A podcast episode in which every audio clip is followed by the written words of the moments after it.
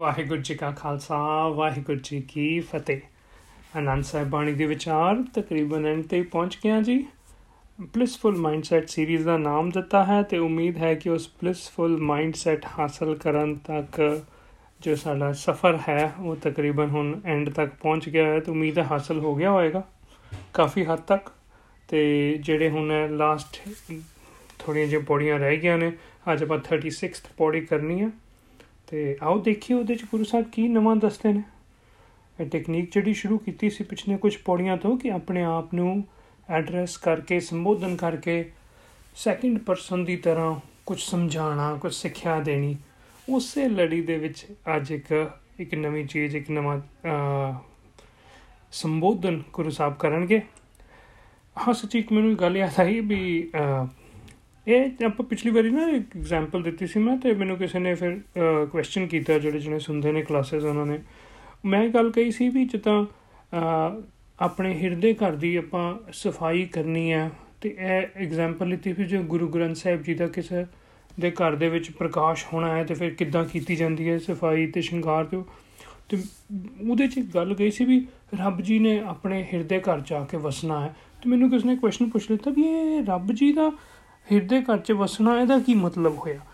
ਤੇ ਉਹ ਮੈਂ ਫਿਰ ਉਹਨਾਂ ਨੂੰ ਕਲੀਅਰ ਕੀਤਾ ਸੀ ਕਿ ਜਦੋਂ ਵੀ ਇਦਾਂ ਗੱਲ ਹੁੰਦੀ ਨਾ ਵੀ ਰੱਬ ਜੀ ਦਾ ਵਸਣਾ, ਉਹਦਾ ਮਤਲਬ ਰੱਬੀ ਗੁਣਾ ਦਾ ਸਾਡੇ ਅੰਦਰ ਆ ਕੇ ਟਿਕਣਾ। ਉਹ ਉਹ ਕੋਈ ਚੰਗੇ ਗੁਣ ਨੇ ਜਿਹੜੇ ਜਿੱਦਾਂ ਕਿ ਸਤ ਸੰਤੋਖ, ਦਇਆ, ਧਰਮ, ਧੀਰਜ ਹੋ ਗਏ ਜਾਂ ਮੂਲ ਮੰਤਰ ਦੇ ਵਿੱਚ ਜਿਹੜੇ ਆਪਾਂ ਗੁਣਾਂ ਦਾ ਵਿਚਾਰ ਕਰ ਰਹੇ ਆ ਨਿਰਭਉ, ਨਿਰਵੈਰ ਇਦਾਂ ਦੇ ਇਹ ਸਾਰੇ ਗੁਣ ਸਾਡੇ ਅੰਦਰ ਪੱਕੇ ਹੋ ਕੇ, ਦ੍ਰਿੜ ਹੋ ਕੇ ਸਾਡੇ ਜੀਵਨ ਦੇ ਵਿੱਚੋਂ ਝਲਕਣ ਇਹ ਹੁੰਦਾ ਹੈ ਰੱਬ ਜੀ ਦਾ ਅੰਦਰ ਵਸਣਾ। ਐਨੀਵੇ ਆਓ ਅੱਜ ਦੀ ਪੌੜੀ ਜੇ ਅੱਗੇ ਤੋਰੀਏ ਆਪਾਂ। ਏ ਨੇਤਰੋ ਮੇਰਿਓ, ਹਰ ਤੁਮ ਮੈਂ ਜੋਤ ਤਰੀ। ਹਰ ਬਿਨ ਅਵਰ ਨਾ ਦੇਖੋ ਕੋਈ। ਹਰ ਬਿਨ ਅਵਰ ਨਾ ਦੇਖੋ ਕੋਈ। ਨਦਰੀ ਹਰ ਨਿਹਾਲਿਆ ਇਹ ਵਿਸ ਸੰਸਾਰ ਤੁਮ ਦੇਖਦੇ ਇਹ ਹਰ ਕਾ ਰੂਪ ਹੈ, ਹਰ ਰੂਪ ਨਦਰੀ ਆਇਆ। ਗੁਰ ਪ੍ਰਸਾਦੀ ਬੁਝਿਆ ਜਾਂ ਵੇਖਾਂ ਹਰ ਇੱਕ ਹੈ। ਹਰ ਬਿਨ ਅਵਰ ਨ ਕੋਈ ਕਹੈ ਨਾਨਕ ਇਹ ਨੇਤਰ ਅੰਧ ਸੇ, ਸਤਗੁਰ ਮਿਲਿਆ, ਦਿਵ ਦ੍ਰਿਸ਼ਟ ਹੋਈ। ਸੋ ਇਹ ਨੇਤਰੋ ਮੇਰਿਓ ਆਪਣੀਆਂ ਅੱਖਾਂ ਨੂੰ ਸੰਬੋਧਨ ਕਰਕੇ ਗੁਰੂ ਸਾਹਿਬ ਸਮਝਾਉਂਦੇ ਹਨ ਇਸ ਵਾਰੀ। ਕੀ ਕਹਿੰਦੇ ਹਨ? ਹਰ ਤੁਮ ਮੈਂ ਜੋਤ ਧਰੀ। ਰੱਬ ਜੀ ਦੀ ਕਿਰਪਾ ਨਾਲ ਇਹ ਨੇਤਰਾਂ ਦੇ ਵਿੱਚ ਇਹ ਦੇਖਣ ਦੀ ਸ਼ਕਤੀ, ਜੋਤ ਮਤਲਬ ਸ਼ਕਤੀ ਦੇਖਣ ਦੀ ਰੋਸ਼ਨੀ ਜਿਹੜੀ ਹੈ, ਉਹ ਟਿਕੀ ਹੈ। ਹਰ ਬਿਨ ਅਵਰ ਨਾ ਦੇਖੋ ਕੋਈ। ਤੇ ਕਿੰਨਾ ਵਧੀਆ ਹੋਵੇ ਕਿ ਜਿਸ ਰੱਬ ਜੀ ਦੀ ਬਰਕਤ, ਸ਼ਕਤੀ, ਕਿਰਪਾ ਨਾਲ ਇਹ ਸ਼ਕਤੀ ਸਾਨੂੰ ਪ੍ਰਾਪਤ ਹੋਈ ਹੈ ਅੱਖਾਂ ਨੂੰ, ਉਸ ਸ਼ਕਤੀ ਨੂੰ ਇਸਤੇਮਾਲ ਕਰਕੇ ਅਸੀਂ ਉਸੇ ਰੱਬ ਜੀ ਦਾ ਦਰਸ਼ਨ ਕਰ ਸਕੀਏ, ਦੀਦਾਰ ਕਰ ਸਕੀਏ, ਉਸ ਕੰਮ ਵਾਸਤੇ ਵਰਤੀਏ ਨਾ ਨਾ। ਹਰ ਬਿਨ ਅਵਰ ਨਾ ਦੇਖੋ ਕੋਈ, ਨਦਰੀ ਹਰ ਨਿਹਾਲਿਆ। ਮਤਲਬ ਕਿ ਮੈਂ ਚਾਹਨਾ ਹਾਂ, ਮੇਰੀਆਂ ਅੱਖਾਂ ਨੂੰ ਮੈਂ ਇਹ ਇਹ ਮੈਸੇਜ ਦੇਣਾ ਚਾਹ ਰਿਹਾ ਹਾਂ ਕਿ ਆਪਣੀ ਜੋ ਦੇਖਣ ਦੀ ਸ਼ਕਤੀ ਦੁਆਰਾ ਮੈਨੂੰ ਰੱਬ ਜੀ ਦੇ ਦਰਸ਼ਨ ਨਦਰੀ ਹਰ ਨਿਹਾਲਿਆ। ਰੱਬ ਜੀ ਦੇ ਦਰਸ਼ਨ ਇਹੋ ਜਿਹੇ ਕਰਵਾਓ ਕਿ ਮੇਰਾ ਸਾਰਾ ਜੀਵਨ ਦਾ ਮਕਸਦ ਹੈ ਜਿਹੜਾ ਉਹ ਸੰਪੂਰਨ ਹੋ ਜਾਏ, ਮੈਂ ਕਾਮਯਾਬ ਹੋ ਜਾ ਨਿਹਾਲ ਹੋ ਜਾਵਾਂ। ਨਿਹਾਲਿਆ ਮਤਲਬ ਕਾਮਯਾਬ ਹੋਣਾ। ਸੋ ਇਹੋ ਜੀ ਮੈਸੇजेस ਆਪਣੀ ਅੱਖਾਂ ਨੂੰ ਆਪਾਂ ਗੁਰੂ ਸਾਹਿਬ ਸਾਨੂੰ ਸਿਖਾ ਰਹੇ ਨੇ ਬਿੱਦਾ ਮੈਂ ਦੇਣਾ ਮੈਸੇਜ ਫਿਰ ਕੀ ਕਹਿੰਦੇ ਨੇ?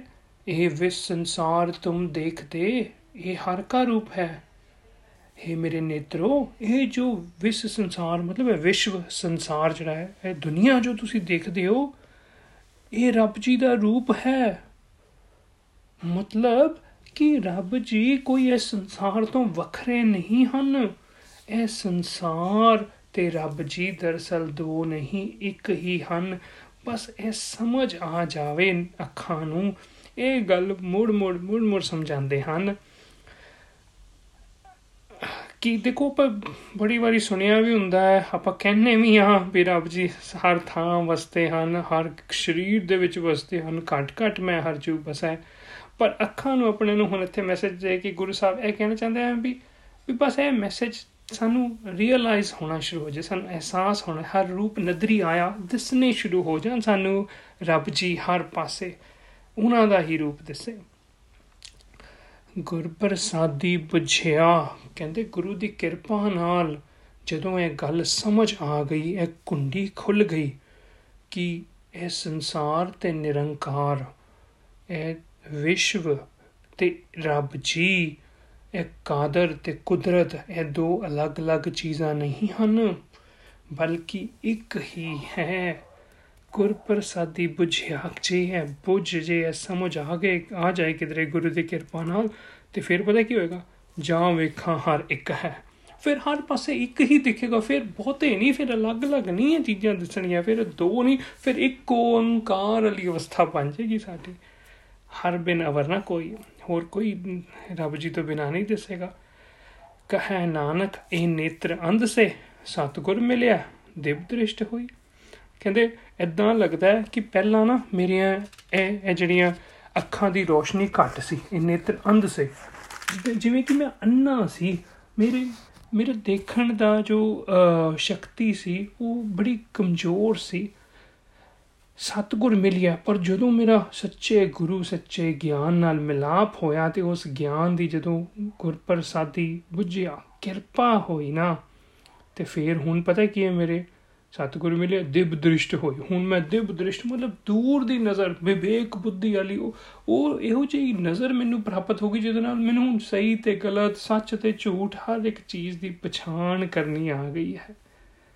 ਇਹ ਜਿਹੜੀ ਬੜੀ ਦੂਰ ਦੀ ਨਜ਼ਰ ਜਿਹੜੀ ਮੈਨੂੰ ਪ੍ਰਾਪਤ ਹੋਈ ਹੈ, ਇੱਕ ਨਵੀਂ ਨਜ਼ਰ ਜਿਹੜੀ ਪ੍ਰਾਪਤ ਹੋਈ ਹੈ, ਇਸ ਨਵੀਂ ਨਜ਼ਰ ਪ੍ਰਾਪਤ ਕਰਨ ਵਾਲਾ ਜੋ ਮੈਸੇਜ ਹੈ, ਜੋ ਤਰੀਕਾ ਹੈ, ਉਹ ਗੁਰੂ ਸਾਹਿਬ ਸਾਨੂੰ ਸਮਝਾ ਰਿਹਾ ਵੀ ਇਦਾਂ ਆਪਣੀਆਂ ਅੱਖਾਂ ਨੂੰ ਜੇ ਸੰਬੋਧਨ ਕਰਕੇ ਗੱਲ ਕਰਾਂਗੇ ਨਾ, ਤੇ ਬਸ ਫਿਰ ਆ ਨਜ਼ਰ ਕਿਸੇ ਨੂੰ ਵੀ, ਸਾਨੂੰ ਵੀ ਪ੍ਰਾਪਤ ਹੋ ਸਕਦੀ ਹੈ।